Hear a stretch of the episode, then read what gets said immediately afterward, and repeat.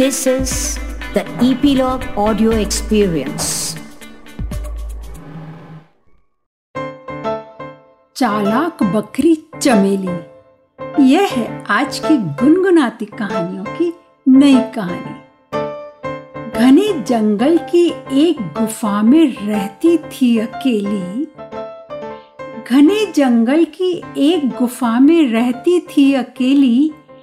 एक बड़ी चालाक बकरी, जिसका नाम था चमेली।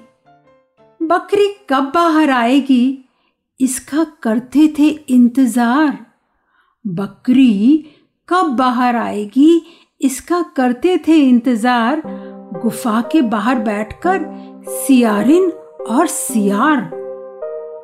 एक दिन सियारिन बोली, मुझसे दोस्ती करोगी चमेली? इतने बड़े जंगल में मेरी कोई नहीं है सहेली।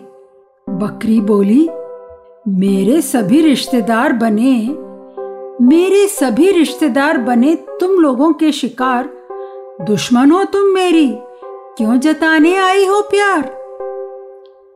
दुष्टता की थी मेरे पति ने। दुष्टता की थी मेरे पति ने। मुझे ना लगाओ फटकार तुमसे दोस्ती चाहती हूँ। कृपया ना करो इनकार। इतना सुनने के बाद भी अगर तुम्हें ना हो एतबार तो तुम गुफा में ही रहो। मैं यहीं से करूँगी बातें हर बार। धीरे धीरे धीरे धीरे सियारिन ने जीता चमेली का विश्वास। बातें करने लगी अब वे खड़ी होकर पास पास। चमेली और सियारिन बातें करने लगी, अब खड़ी होकर पास पास। एक दिन सियारिन रोती बिलकती आई। बोली मर गया सियार, मेरे कोई बंधु ना कोई भाई।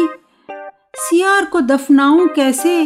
अकेली हूँ मैं, बिल्कुल हाय।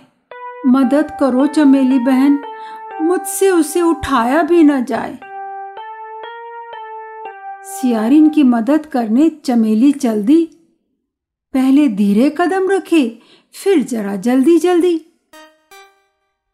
पैरों की आहट सुनकर, पैरों की आहट सुनकर सियार ने आँखें खोल दी। चमेली थी चौकन्नी, चमेली थी चौकन्नी, अपनी गुफा में तुरंत दौड़ी आई। सियारिन थी चालबाज। सियारिन भी थी चालबाज, वह भी तुरंत पीछे पीछे आई। बोली, बहन, तुमने तो सचमुच किया चमत्कार। तुम्हारे पैर पड़ते ही जी उठा मुर्दा सियार। वह सचमुच मानना चाहता है तुम्हारा आभार। भोजन की दावत, प्लीज़ तुम कर लो स्वीकार।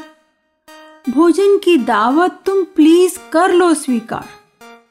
इधर चमेली सियारिन से तंग आ चुकी थी। उससे अपना पिंड छुड़ाना चाहती थी। बोली, ठीक है, तुम्हारा न्योता है मुझे स्वीकार। तुम्हारा न्योता है मुझे स्वीकार, पर मेरे साथ आएँगे शिकारी कुत्ते चार। कुत्तों का नाम सुनते ही सियारिन सहम गई। रातों रात सियार के साथ कहीं दूर भाग गई।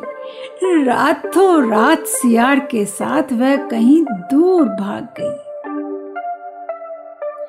सुनो बच्चों, कभी आपके फ्रेंड्स भी आपको कुछ ऐसा करने को कहें जो आपको लगे कि ऐसा करना गलत होगा? तो क्या आप उसे मना कर पाओगे? और कैसे? जिस तरह चमेली ने सूझबूझ दिखाई, कुछ ऐसी ही सूझबूझ दिखाना ज़रूर। ठीक है ना?